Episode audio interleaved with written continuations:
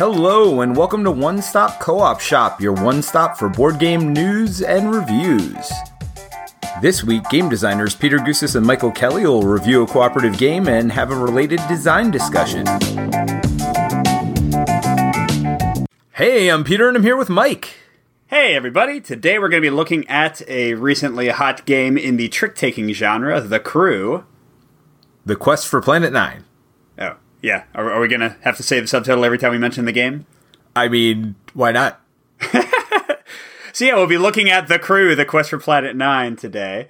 And then we'll get into a design discussion on trick taking games in general, uh, trying to look at them from a co op perspective, but also talking about some competitive ones as well. Absolutely. You know, this game has been getting a lot of buzz. It came out in Germany first at Essen last year, and ever since then, people have just been talking about it, talking about it. People got the German edition. It literally came out a few months later in English, so, but people were really hot to get this one. So let's see if uh, it was worth all the buzz.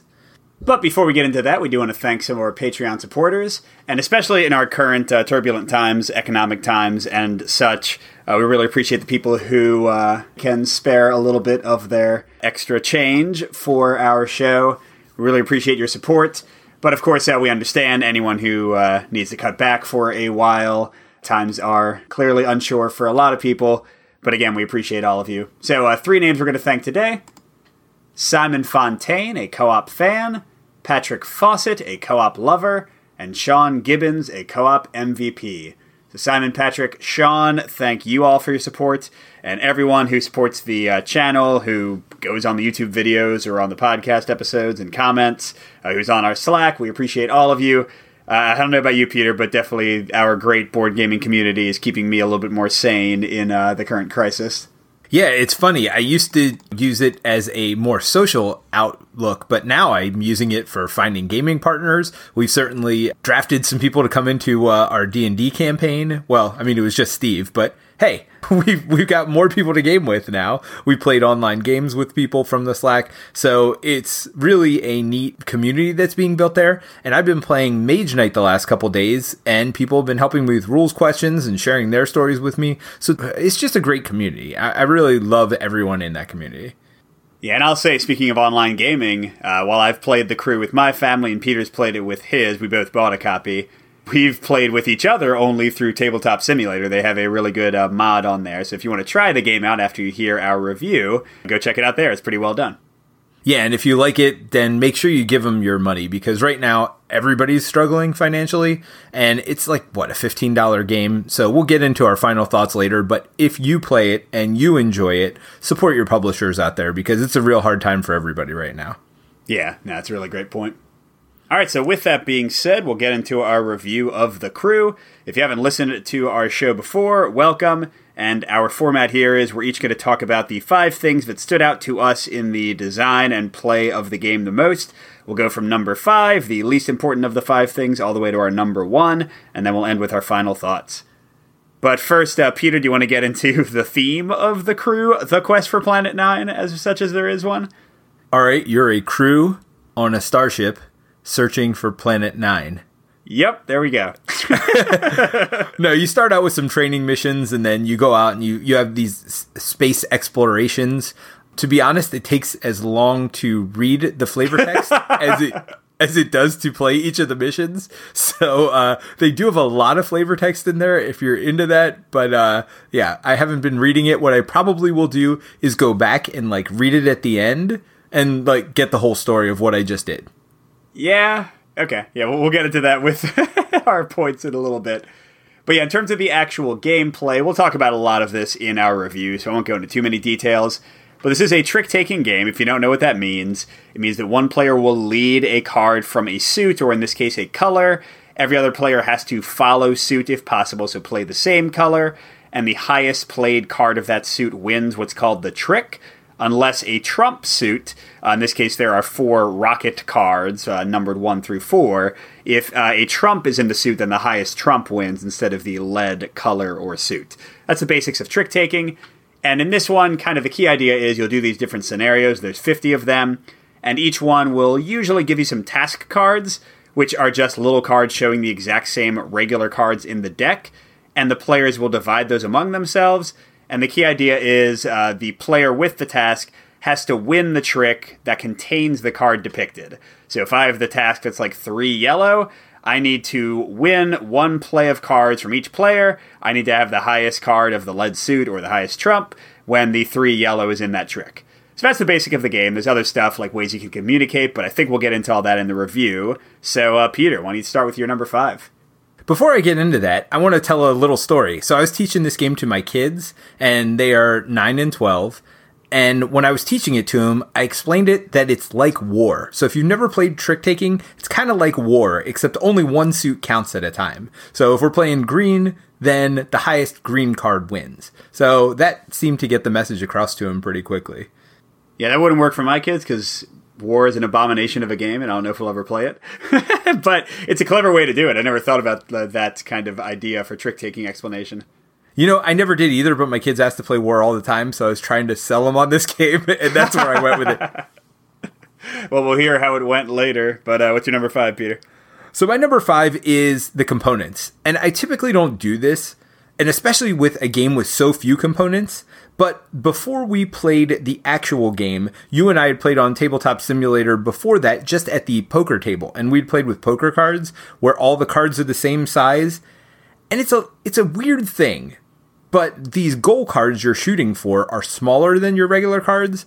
And just seeing the smaller card and being able to differentiate at a glance what is the goal card versus what is, you can give people hints throughout the game. So you might have cards face up on the table anyway. It's just a really neat, small thing that I really liked. But not only that, the iconography is very clear. The goal cards are very clear. They have these little tokens that you put on the cards themselves that tell you what the goals for the mission are. The graphic design on those is great. They tell you what they need to do. And the last thing about the components is, and, and I don't have this separate, so I'm kind of throwing it in here, is in the campaign book itself, there is a way to track your progress, how you've done missions, things like that. And I think that's very clever. And if Mike doesn't talk about it later, then I'll get into more detail about how that's done. But I even think that's well thought out. So I really think they thought out a lot of things really well with the components in this game and made it even easier to play than it would be without those decisions they made. Yeah, I guess I sort of touch on that a bit with my number five, which is uh, the scenario design and the story that you're kind of being told, if you want, in the game book. And this is a mix for me.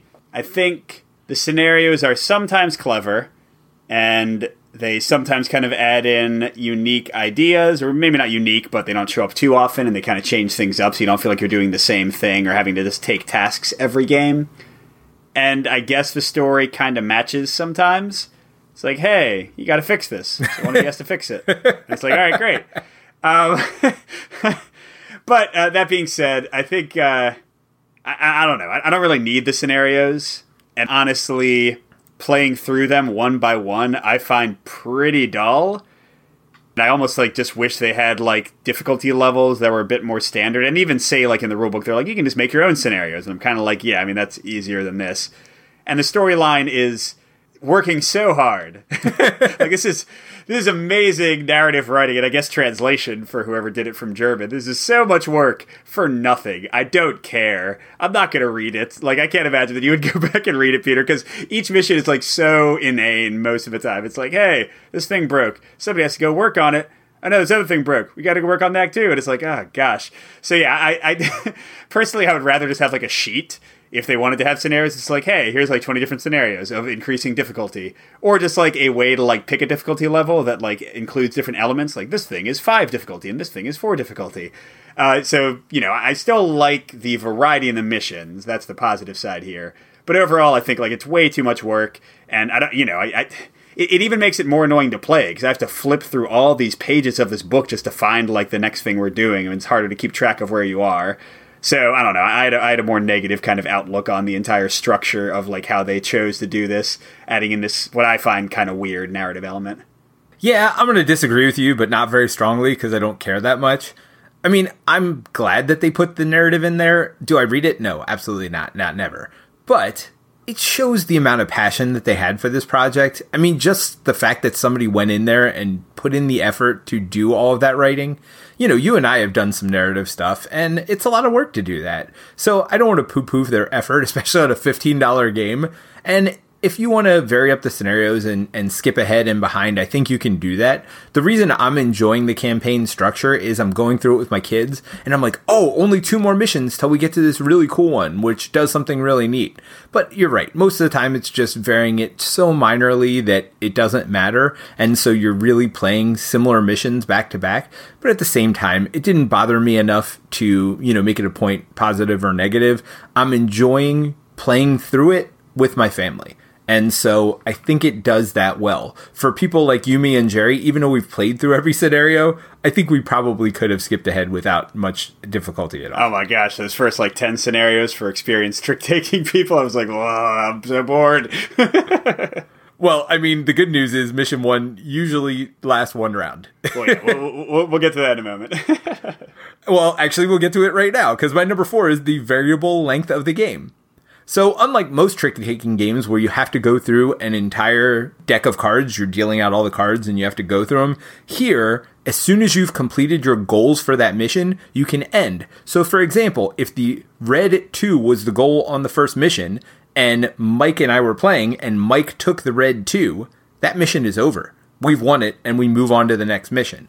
The only negative for that for me is it's a lot of shuffling when you're doing it physically. It's not so bad on uh, tabletop simulator, but in in real life, those cards are getting a lot of wear and tear. I almost feel like it, sounds crazy because I don't sleeve anything. I almost feel like this game needs to be sleeved, even though it's a $15 game, because you're shuffling those cards so much. Like, literally, you might play for 30 seconds. If you read the narrative, that's another two minutes of reading. And then, uh, you know, you're playing the game for like, you know, 30 seconds or whatever. But sometimes they do some neat things. I don't want to spoil it. I actually want people to go in and play through those missions and experience them for the first time themselves but they do some really neat things with some of the mission designs and I, I, just really like how that's done but the variable length of the missions is something you should be aware of. Some missions will take literally 10 seconds. Yeah and i'll, I'll get into that in a little bit. Uh, my number four is a positive and it's the communication tokens. So i didn't get into this in the rules explanation but each player has a communication token. Now some missions change how they're used but i'll talk about the basic idea basically uh, before any trick is played, so before the person who currently has the lead plays the first card, a player can once per mission put down one card from their hand. Now it still counts as being in their hand. And they can uh, put this little token at the top, which means that's the highest card they have in that color. At the bottom, which means it's the lowest valued card they have in that color. Or in the middle, which means it's the only card they have in that suit. And something I'll talk about later in our design discussion is I love I mean, I, I, love limited communication in general. You've probably gotten that if you've listened to a lot of our episodes or seen a lot of my reviews. But I like specifically trick taking limited communication. And this is sort of a weird way to do it because it's not in the trick taking itself, it's a element outside of the play but I still really like this. Like the cool things you can do with those communication tokens, the cool clues you can give. I really appreciate it. Kind of adding in because you're not supposed to talk otherwise. Adding in some ways for players to kind of be like, no, no, no, please don't do this. it makes our missions more winnable, and it also, I think, uh, increases kind of the cooperation and kind of uh, cool things you can do in the game. Yeah, no, I really love those clue tokens. They were not on my list, but they're definitely something that I feel like really contributes to the game and really kind of makes it what it is. And I like limited communication too. I talk way more than I should in this game, and that's fine though. I mean, it's a cooperative game and it's family weight, and so for me, it doesn't it doesn't bother me that much when I talk more than I should. You know, maybe I'll get together with some serious players someday and like really try to grind our way through it, but it's a fun experience right now. So the limited communication I take with a grain of salt. I guess people would say that's true for me with the mind as well. No, it absolutely is. I haven't played the mind with you. but I don't care because I just want to have fun. All right, so my number three is two player.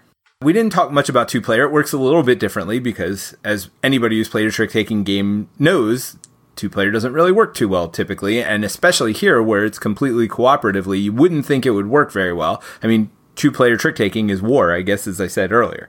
But the way it works here is you have a third player dummy hand where half of their cards are dealt face down and the other half is dealt face up. And the way you can see those cards that are face down is you have to play one of the face up cards and then you reveal the card under it.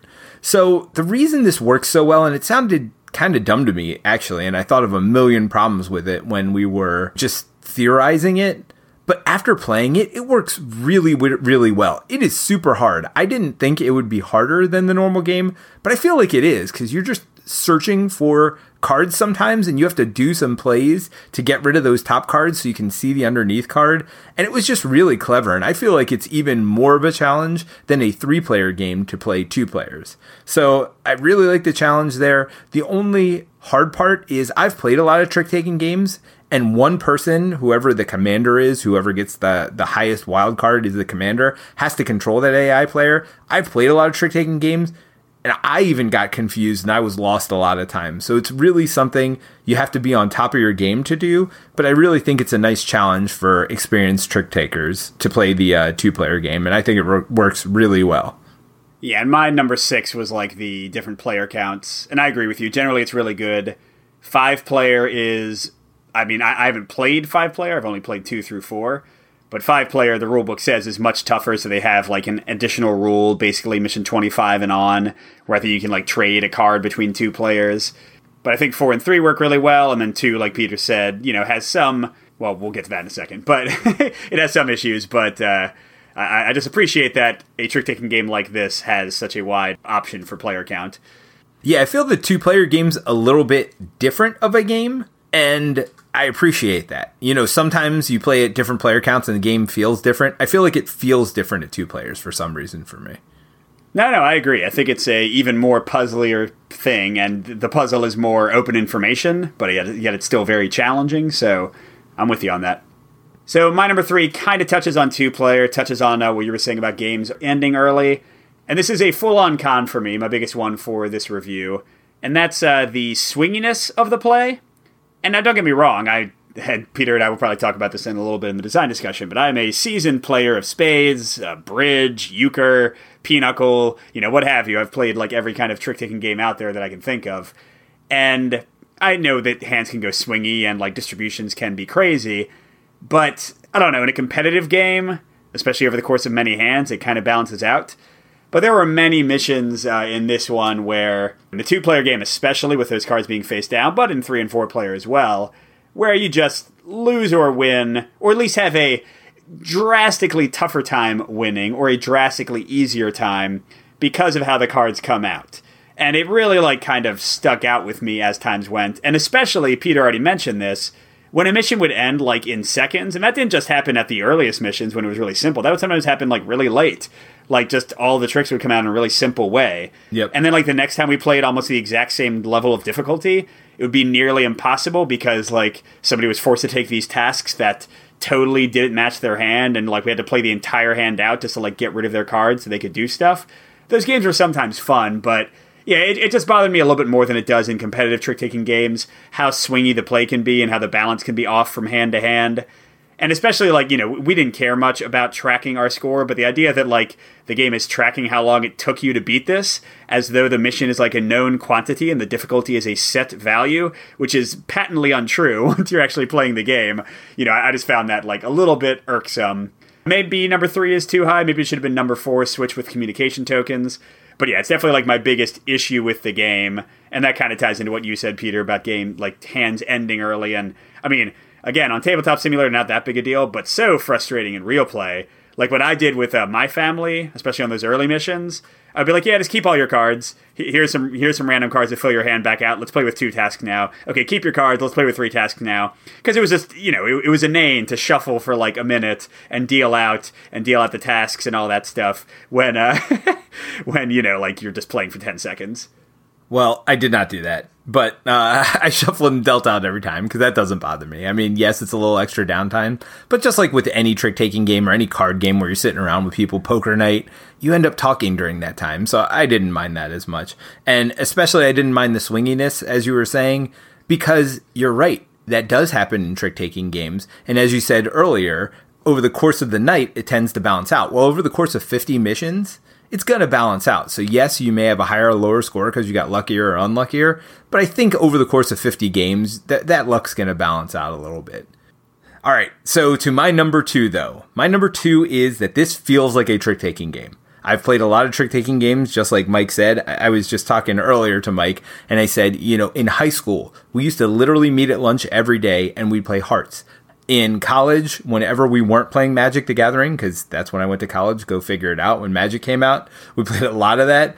But whenever we had three or four people, we'd always play spades, especially when we had four people, and we'd have teams without within the house. So teams would challenge each other for like champions of the house or whatever. So we played a lot of spades in college as well. I played a lot of trick taking games in my life. I know my family used to like playing them when I was growing up. So this is something that's ingrained in me.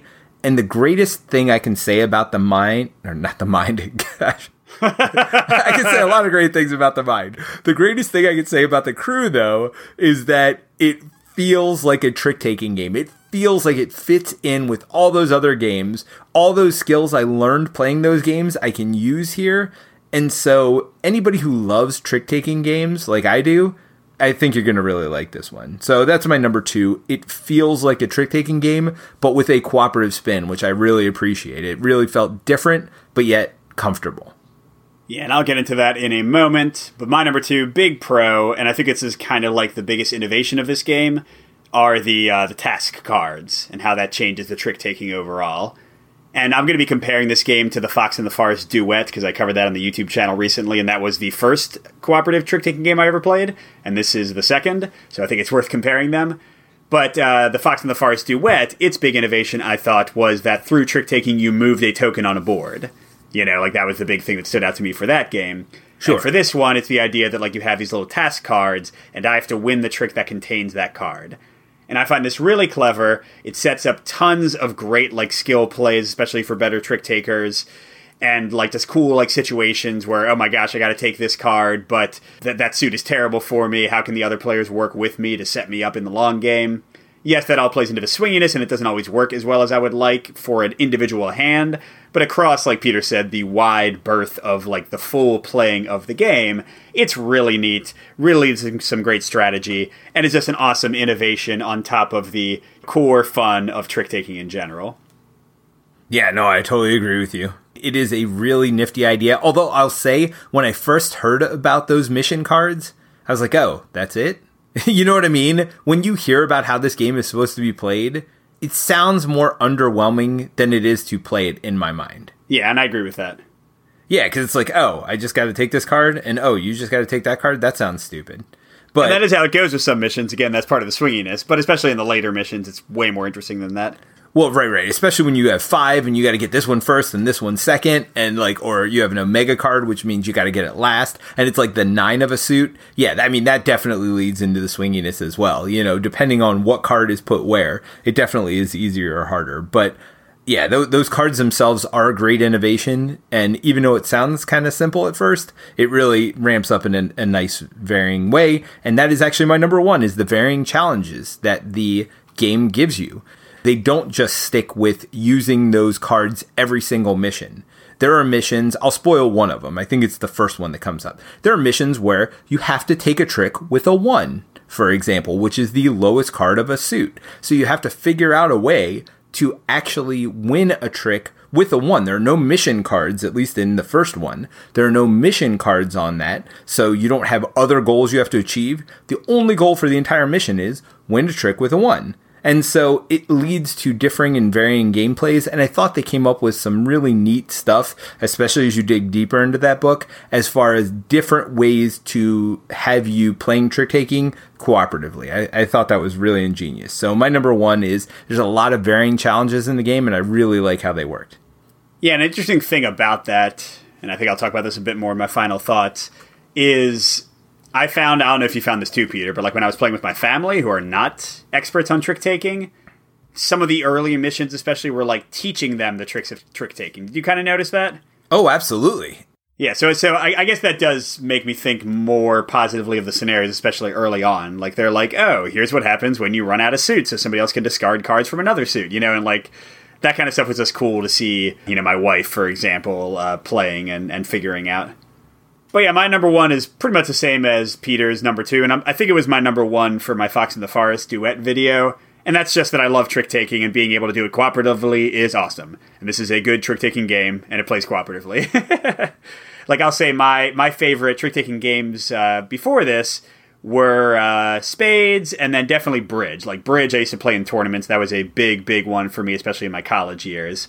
And the reason I love spades and bridge so much is because of the partner play, and that you have someone else you are cooperating with, you know, against opponents in this case, but you are cooperating with, and like in bridge, you figure out like your signals of play and your bidding conventions and all that stuff. And I always loved those kind of things.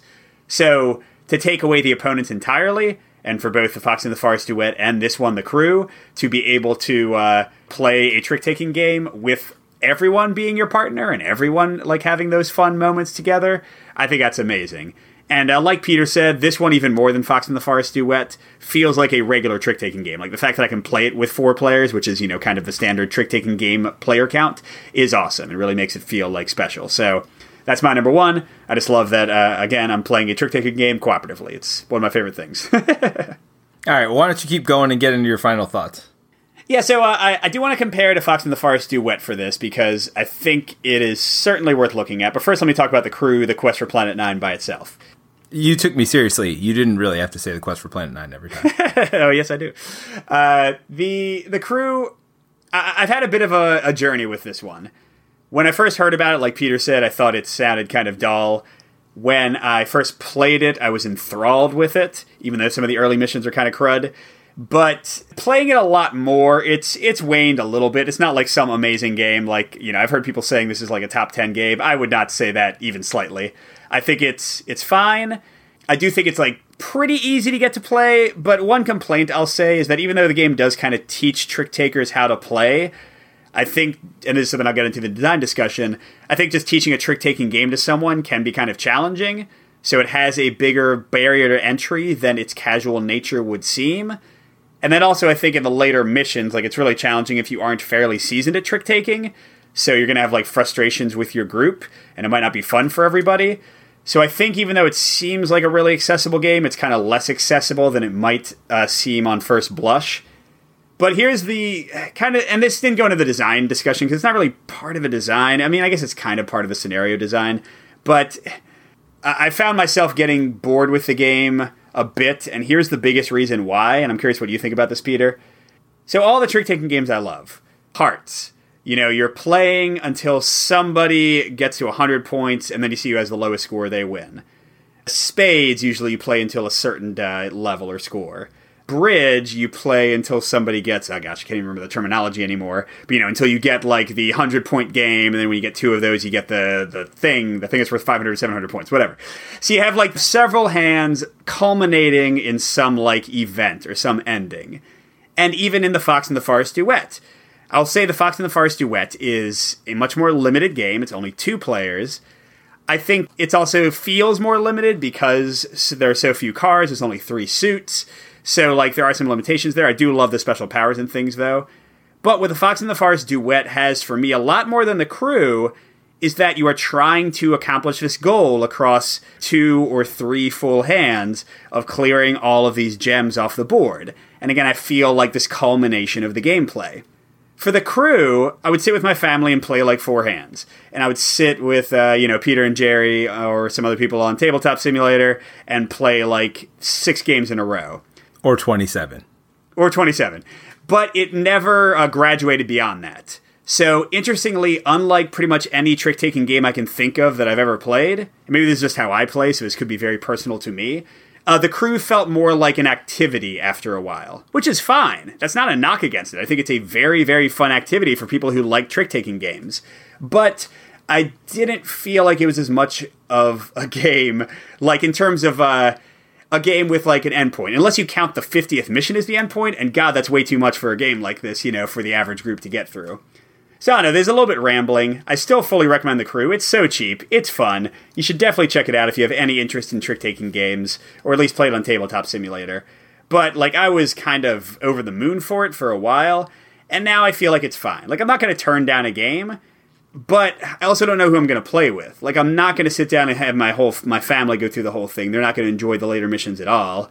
Peter and Jerry and I will probably finish the three player campaign I've been doing, but then I don't know how much more I'll play it. I don't know if it's it's not it's not like the mind that I can just pull it out. You know what I mean?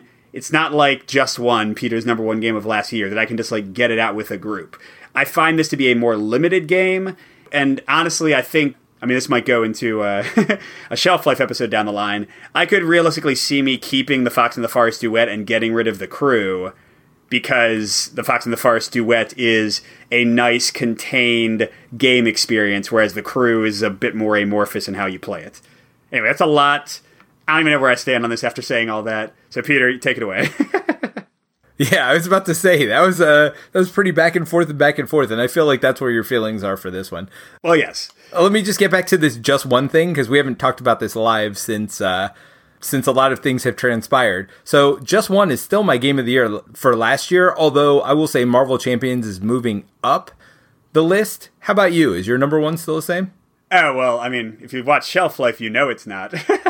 well, that's what I'm yeah. saying. You gave me yeah. so much crap I mean, absolutely, you gave absolutely. me so well, much crap. The thing is, just one has not moved up for me at all. But both Marvel Champions, my number two, and Tainted Grail, my number one, have moved down fairly drastically. Tainted Grail more than Marvel Champions. I still like Marvel Champions quite a bit. And Tainted Grail, I still respect a lot of stuff about it. See, I was trying to think of what my number one might be. It might be like Cloudspire or Pax Pamir or something. I'm really not sure yet. It's, it's become a, a tough challenge, so I'll have to revise that uh, list at some point. I would think Cloudspire for you, but I would bet Deep Madness is probably up there too, and maybe even Journeys in Middle Earth. Wait, Deep Madness? That's not what you meant to say. That isn't you mean, what I uh, Cthulhu Death May Die? Yes, that is exactly yes. what I meant. Cthulhu Death May Die might be like top six or seven.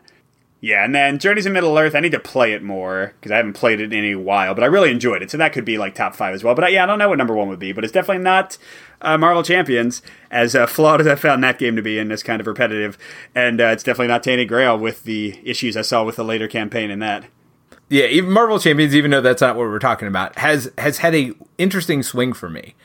It it started very hot, and then it cooled off very quickly, and it's actually had a resurgence for me when I started realizing how much card play there is in there and how many decisions I took for granted that I thought were easy decisions, I think there's a second level of thinking in that game. And I think it's one of those games that will dip for a lot of players because initially you're like, oh, wow, I'm doing this cool thing. Oh, wow, I'm doing this cool thing. And they're all cool for you. And so I think it rises for people quickly. And then it's like, oh, it's obvious I'm doing this cool thing. Oh, it's obvious I'm doing this cool thing. But I don't know that those are always the right plays similar to everybody's, you know, when you get into a game, how you transition from like making obvious plays to then making smarter long term plays. And I think that's where I am with Marvel Champions now. As I've pushed myself on the difficulty level higher and higher, and even like made my own difficulty levels higher than that, I feel like what's an obvious card play, and that's what Jerry, who we talk about a lot on this podcast, said to me, is a lot of times there are obvious card plays, but I don't think they're always obvious. I think people feel like they're obvious who are new to the game because there are obvious better plays when you're, you know, first starting, but I don't know that that's a better play in the long run. So I've been enjoying exploring that a lot more, although I still need more content for that one. But anyway, just one, still my game of last year. I just wanted to get that argument out of the way. How, how about the crew, the Quest for Planet Nine? well, the crew, I'll tell you, I'm really enjoying myself. I know you said you're getting bored with it. I'm not. And I'm playing it with my family. I'm playing it with you guys online. I'm playing it with just you, two player online. I've enjoyed almost every hand I've played of it. Certainly, there are stupid hands where it's like, nine of green is your goal. Well, somebody's going to probably play the nine of green the first hand and, and take it. So, those hands are kind of silly. But at the same time, I've still enjoyed playing it. I've never gone away from a hand and been like, well, I'm never playing that again. It's it's just a fun, enjoyable game. Now, I know a lot of times with games like this, like the Mind, like just one the last couple years, they've been my game of the year. I don't think that's going to be the case with the crew. And let me tell you why. I think it's what you said. I don't know where this fits. Like after I played 50 times and I played through all the missions, like I'm still excited to see what some of the upcoming missions are. But once I played through all 50 of the missions, and I'll be honest, I did read mission 50. I didn't read all the way up to them, but I did read the last one, and it was pretty cool what you do on that last one. So I'm excited to play all the different missions and kind of see where it goes. And I could see this being something I pull out every once in a while, but I can't see this being something I'm going to carry with me and being a regular, like at conventions, I'm going to pull it out. So I don't know where this one fits in the long run, but I will say in the short run, I am having a blast playing it. Unlike you, I enjoy playing every mission. I like going through one by one by one, and I understand there are very subtle differences, but I'm also playing with my family, and for them, the subtle differences make a big difference because none of them had played trick taking games before. And I hope this is a gateway to other games for us. So I'm really enjoying the crew. Look, it's $15. And to compare it to Fox in the Forest, which is also $15, I'm going to say get them both. I don't know yeah. that we'll ever review Fox in the Forest here. For $30, you're going to get two fantastic games. Obviously, if you don't, don't ever play two player, don't get Fox in the Forest Duet. But this one, I think at any player count, you're going to have fun. I would say if you're new to trick taking, I would get Fox in the Forest, believe it or not, before this for two players because gosh, the amount of brain burniness that was going on at two players. Really, I love that challenge, but it was certainly I can't imagine someone new to trick taking trying to play a two player game of this. Yeah, and I should add, like, all the stuff I was saying is really looking at kind of what I do with my shelf life episodes, even. Like, is this game going to stay in my collection forever or for years? But Peter's right. If you think you'll have any group that might play this for a concentrated period of time, you're absolutely going to get your money's worth and then some with this. It's only like if you don't think you'll have anybody to play it with, or if you're the kind of person who just wants to have games forever. I don't know if it has that kind of staying power, or accessibility, or like openness to play but it's certainly great for what it is. I mean, absolutely, there's no question. Yeah, no, I mean, it's a great light game if you have a group of people you know, like my mom, for example. She plays Pinochle every week with the same group of people.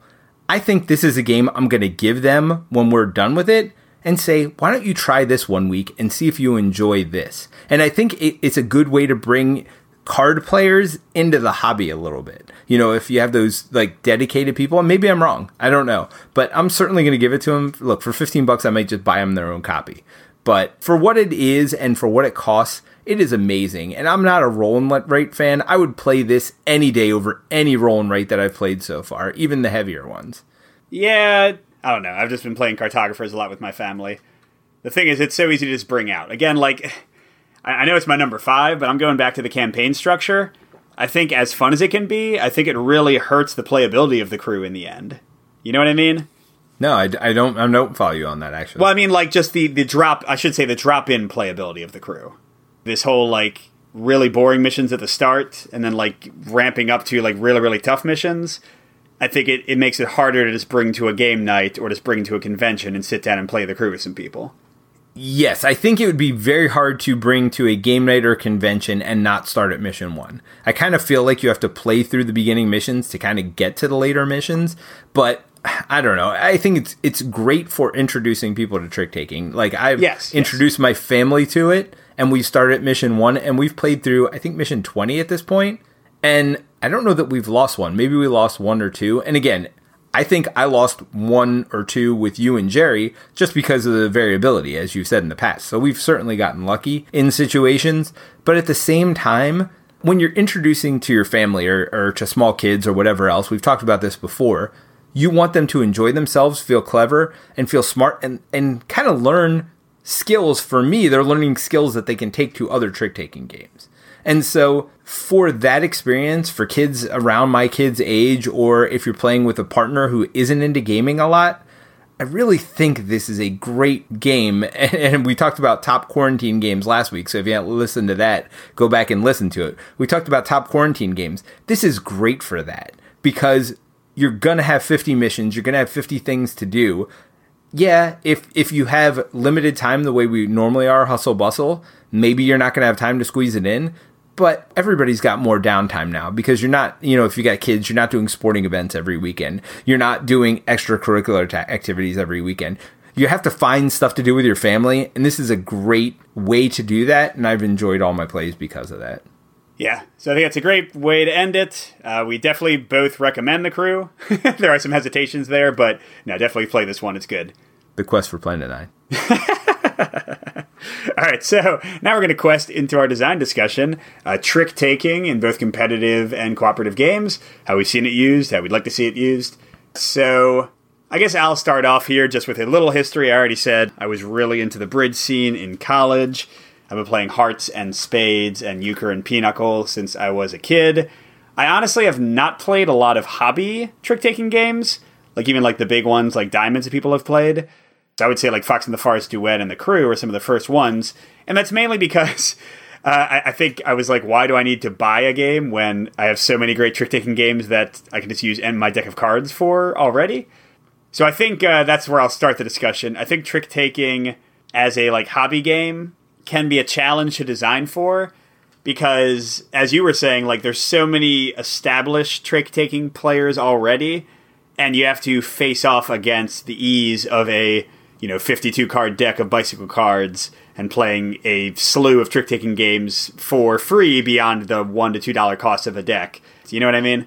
Yeah, no, I totally agree. I think trick taking is a great mechanism. I haven't played diamonds myself, and like you said, I haven't played that many hobby trick taking games, but I think trick taking is a great mechanism and maybe even something that could be incorporated in a bigger game someday. So think Mystic Vale and what's that other one, Edge of Darkness? Is that what it turned into? Yes. Yeah, think those two games. I think trick taking can be part of a game, just like deck building becomes part of a game. I haven't seen it yet, but poker's been integrated in so many games. Why not trick taking? So I see possibilities for the future, but for now, I totally agree with you. I've stuck with mostly 52 card games myself, and there's so much out there. But let's talk more about what makes trick taking so great and some of the things I think you either need to have in there or you should consider having in there and why they're important to trick taking. So, why don't you get started? What are some things you love about trick taking games? So, I love the the tricks of trick taking games, and I don't mean the tricks themselves that you're like capturing, but a lot of stuff happens with trump suits, which most trick taking games have, and with uh, long and short suits. You know, like the idea that I can play like six cards of spades so that you can throw off hearts or diamonds. So I think like that's a key element of trick taking that is a lot of fun. And every trick taking game I've had has something to do with that, including Fox and the Forest Duet and the Crew. And I think within that also, and this goes more to the team based trick taking games and the cooperative ones, the possibility of signals. Now, you know, some games like Bridge or with some spades players, signals are like really clear. It's like, hey, if I play a high card, I want you to continue that suit. If I play a low card, I want you to stop. Now, something like the crew, you aren't going to have that unless players kind of develop it themselves. But I still think you have like clear things, like even the little signal that, hey, when I have to throw off a card because I don't have any of that suit, here's the card I threw off. Why did I throw off that card? Oh, it must means I have this kind of thing. So I think for me, like trick taking is all about the fun plays you can make and the fun strategies you can have because of the unequal distribution of suits and values, and also the signaling that can happen in play between partners or cooperatively. Yeah, and speaking of throwing off, that's one of my favorite parts of trick taking games is knowing when to throw off and when not to throw off and how to throw off. Because, you know, that is, I, th- I believe, a learned skill. You know, you always think, oh, if somebody else is going to win the trick, I want to play my lowest card. Well, that's not always true. Sometimes you don't ever want to win a trick in that suit. So you'll throw off a high card. If you throw off the nine, I might throw off the eight, even being your teammate, just to get it out of my hand so I know that you can win certain tricks in that suit. So I think there's a lot of strategy, even playing within each individual suit. And that comes to my other point, and this is something I really think makes trick taking games what they are. I don't know that I've played one that breaks this rule. When you play a suit, you have to play the suit if you can. And I think the limitation there really leads to making strategy in trick taking games. Because if I could just play any card, if you played the nine of diamonds and I only had the eight and I could play like the four of clubs just so I know my eight's going to win a diamond trick, I think it wouldn't work as well. But the fact that you're limited to playing within that suit, I think really amps up trick taking games and takes them to the next level. So I would say for any designers out there, I think that is part of the key and core essence of trick taking games. When you're designing games, you want to put limitations on people. And I think that's one of the key ones that trick taking games do that really make them what they are. Now, a drawback of trick taking games I'll get into and this is uh, true of a lot of games like this, like you just said, a lot of games use poker, but is the fact that you kind of, well, I mean, you might not need to know how trick taking games work, but a lot of trick taking games are going to assume you have some knowledge of how trick taking games work. And a quick anecdote that kind of comes to this, you know, a different type of game. Razupaf, uh, one of my friends who does a lot of reviews, he's a uh, French gamer, and he got bottom of the ninth uh, from uh, Dice Hate Me slash who owns Dice Hate Me now? Greater than games. Yeah, greater than games. He got uh, bottom of the ninth, and he was like, I have no idea how to play this game. It doesn't explain how baseball works. And I'm like, oh, yeah, you do need to know like what a home run is and what a strike is and what an out is and how all that stuff works. And the game does assume a lot of that knowledge. And a lot of trick taking games, I think the crew does a better job because they slowly work you through it.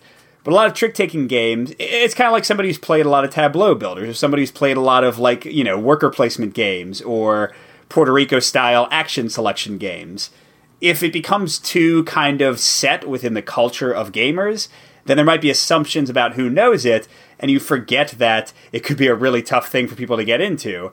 So, you know, I think that kind of goes into the crew. Like, it is, in a way, a very accessible, casual game, but it is, in a way, way more complicated to learn and teach to a new player who hasn't done trick taking before than its simplicity and casualness would imply.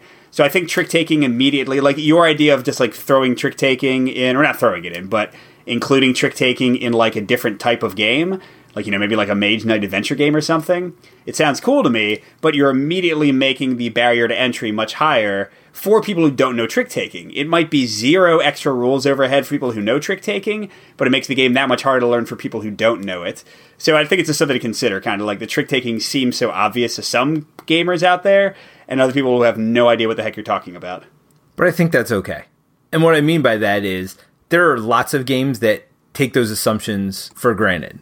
Like you have to know how to deck build to play certain deck builders. There's next level deck builders. And I'm okay with there being entry level trick taking games and higher level trick taking games. For example, Bridge I'm someone who's played a lot of trick taking, but I don't play bridge because of the bidding. I, I, I never got comfortable with that because when I was taught the game, people were trying to teach me all the little like signaling and language you do while learning how to bid. Now I'm sure now that I've played 100 trick taking games, I could play bridge, but I don't think that is an entry level trick taking game. Yeah, absolutely. That's probably the heaviest one I can think of. But because of that, I think it's okay. Like, not every game has to be an entry level game. And you're talking to the guy who likes most of the entry level and lighter games. So I'm okay with the fact that in some games, it's going to turn off certain audiences because they either don't know trick taking or don't feel comfortable enough with it. I mean, I would be okay with that. So, as a designer, as long as you know that you're doing that, I think that's okay to limit your audience to people who have a history with trick taking games because I think there are a lot of people out there that do have that experience. Look at Thunderstone. If you don't know deck building, Thunderstone, and you know, especially with its various iterations, is way more complicated and adds way more things on top of that. Or Aliens Legendary, right? Like, if you don't know trick taking, those games become much more complicated, which is okay because they're assuming that people have done lower level trick taking games or in those cases, deck building games. Yeah, no, no, I, I agree with everything you're saying. Absolutely.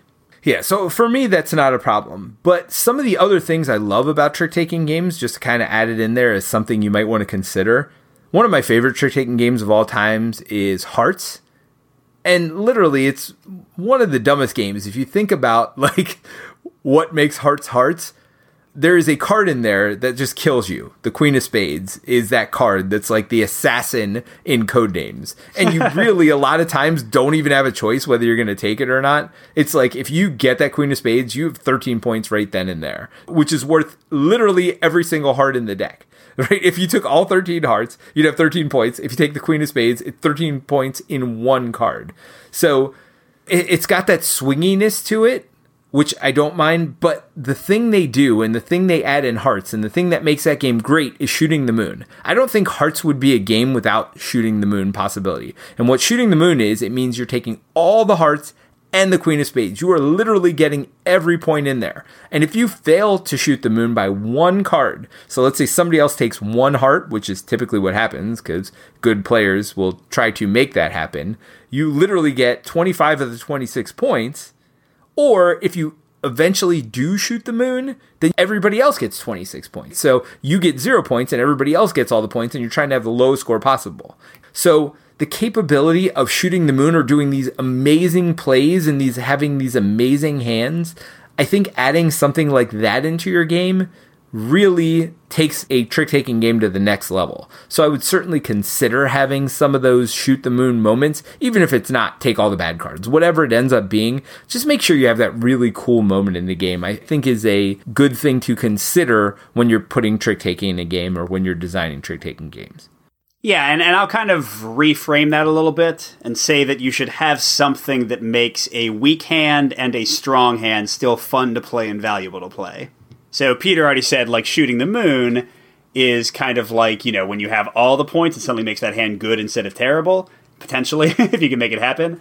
Sure. Another game that I really love is uh, Oh Hell, which is a really cool one that kind of has like decreasing and increasing number of cards in your hand, so the trick taking becomes more and less complicated at times but that one will give you points based on what you bid. So even like a hand that bids zero, as long as you can actually take zero, is worth a lot to you. And I'll say, uh, you know, the crew does it.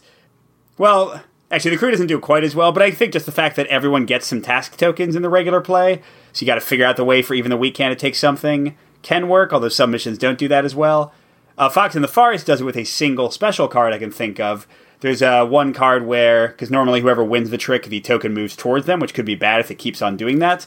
There's a card that lets you move it in either direction or ignore some of the movement. That's another special card. So I think anything that kind of like lets you reverse the expectation of what a trick means or what a hands means, or uh, make like a bad hand suddenly good in some circumstances. Yeah, I definitely agree. That's a cool thing to kind of build into your design for trick taking. Just if nothing else, to take away some of the frustration that can come with a bad deal, you know? Absolutely. And another key element of most trick taking games, although Hearts doesn't have this, is a trump suit. And what a trump suit is, just to kind of reiterate quickly, is normally whatever is led, diamonds are led, you play in diamonds until and the highest diamond wins the trick. Well, trump suit changes that up. Whereas if I don't have any diamonds, I can play any suit I want, and the trump suit will win that trick. The highest card in the trump suit wins. So because of that, it gives me a way if I don't have any diamonds to still, let's say you had 13 diamonds, just as an example. Well, if you had 13 diamonds at the beginning of the game and you led the first trick, you would literally win every trick without a trump suit because you would play all your diamonds one at a time and no one else could take it from you because they don't have any diamonds to take the lead from you. And that's the other part, actually, I just thought about, which uh, I'll get into that in a minute, which is the lead, which I think is interesting. So, Trump Suit, to continue along that line of thought, Trump Suit allows people to change what is perceived because you have to decide when you want to trump. And I think that is an interesting decision in the game as well. Because if you just had to play the highest card in the suit led, well, it becomes less interesting and more about card counting, which is another subject as well we haven't talked about yet. But yeah, I just think it's interesting. And I think you should at least consider having some kind of way that changes the game, as Mike said. And Trump Suit does that. Like, if I have the highest diamond, it doesn't mean I'm winning the trick because somebody might have no diamonds and they could throw a trump right on even the first trick. Yeah, and I'll kind of jump off what you were just saying about card counting and stuff for a second but not to get into card counting, but to get into something I suggest for people doing like hobby game trick taking games, and that's decide what level you want your game to be. Peter was just talking about like it's okay to have really intense trick taking games that assume some experience with the genre or mechanic, and like more you know entry level ones. You can make that into your design. So, as an example, if you have a trick taking game where every card is known, like the crew, for example, every card is dealt out. So especially in like a, a three-player game, the second you see one player doesn't have any green cards left, if you've been paying attention, you know exactly what green card the other player has. That can make the game feel meatier for players who want more strategy, but it can also make it more intimidating to play well for players who are kind of more novices. So you could, as an example, if you have a 50 card deck, only use 30 cards of those in a hand, you immediately take away a lot of the strategy with card counting, but you also take away a lot of the onus on the players to be able to do that and do that well to like succeed and play well. Another thing is uh, signaling. So I said, you know, with bridge, there are very established signals, and different players will have their own set of signals that they have to tell their opponents about in their card play. That's a high level thing for people who are serious about the game. But you can build signaling into other mechanics not in the card play. We saw it with the crew with the tokens that you can put on a card to show that it's in your hand and like where, you know, where it is in your hand. In the Fox and the Forest Duet, you have a card where you can trade a card with another player and kind of give some hints in doing that. So I think um, if you want to make a more accessible deck builder, especially for like kind of hobby gamers, maybe build some signaling or some ways of doing things outside of the card play itself, so you don't kind of give players the possibility of building in these really intense signals within the card play, like you might see in Bridge or Spades. Yeah, gosh, there's so much to this topic that I didn't even realize we could do like 10 episodes just on trick taking because there is so much to trick taking. And one of the points I wanted to bring up was something you mentioned earlier, which was partnership. And a lot of trick taking games have the concept of partnership. I do think that is important, especially when we're talking to a co op audience and a co op design audience. It's amazing to me that it took this long to come up with a co op trick taking design because trick taking is all about partnership and signaling to your partners. Again, not with hand signals and not with word signals, not like secret cheating ways of doing it, but signaling by the cards you're playing. I know what you have and what you don't have. And so there is a lot of that in trick taking games, and it is, in my mind, something that is ideal for co op design. So I think the crew may open up a can of worms here. I do think trick taking and co op go hand in hand, or certainly team based and trick taking, but we've seen that over the years. All right, well, I kind of went through all the main things I want to talk about. So, Peter, do you want to? I know you said we could do 10 episodes, but for this one episode, do you want to share any final thoughts before we uh, end the podcast? Yeah, I would say trick taking games, if you haven't explored them deeply, I think they go through the same cycle that I was saying earlier with Marvel Champions, where at first you're just playing the most obvious things, and then it might even get boring because you're like, well, I know what to play. It's pretty obvious. Until you learn the subtleties of the game, and then it opens up a whole new world for you. And every partner you play with is different as well. So if you're playing trick taking games, you get better, similar to the mind. The more you play with somebody, the better you get with them. So as a player perspective, try to play trick taking games with the same group more and more, and you will see you will develop a language or develop a way of playing cards that everyone kind of understands, and that's what makes these games great.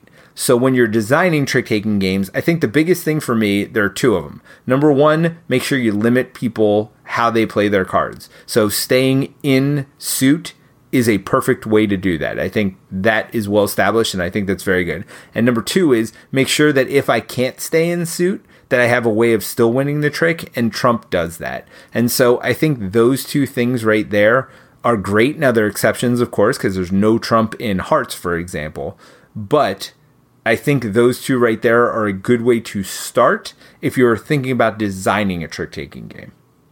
Yeah, and a final thing I guess I'll throw in is uh, be careful with two player trick taking games. There are a few established ones for like 52, you know, regular deck card games. And then clearly Fox and the Forest Duet. I think Fox and the Forest Duet did well. I think the crew did well by making the puzzle big. But for me, I find a lot of the fun with uh, trick taking games is having multiple cards from, you know, several players in the trick. So, you know, I just think uh, you have to tread lightly when you're taking the player count down really far, which I think is also a challenge for trick taking I think a lot of them might, unless you can get clever like the crew, have to be three plus player games to kind of function as intended. I agree with all of that. And so, yeah, I want to see more co op trick taking design. And I, I feel like it's coming after the crew. I think the crew is going to open a can of worms here. No, I totally agree. And, and I'm glad it does because I think it's a great one. All right. Well, thanks for joining us on another episode of Co op Cast. Or, we're not Co op Cast anymore. Hey, I, I usually make that mistake. Thank, thank you for doing it for once. yeah, right. So we're not co-op cast, although you might see that in some of our earlier uh, pictures still. So, but thanks for joining us on another episode of the One Stop Co-op Shop. Bye, everybody. Stay healthy. Stay safe. Thanks for listening to another episode of the One Stop Co op Shop podcast. Please check out our YouTube channel at One Stop Co op Shop. If you want to reach out to us, the best place to talk to us all is on the Slack. See the show notes for details. Also, you can support us on Patreon. Check out patreon.com slash one stop. Thanks for listening, and we'll see you all next week with another top five list. Hey, Mike. Yeah. I was taking some tricks the other day in downtown Baltimore. What? You can't say that. Yeah, that's what the cop said. the? You're gonna cut this from the episode, right?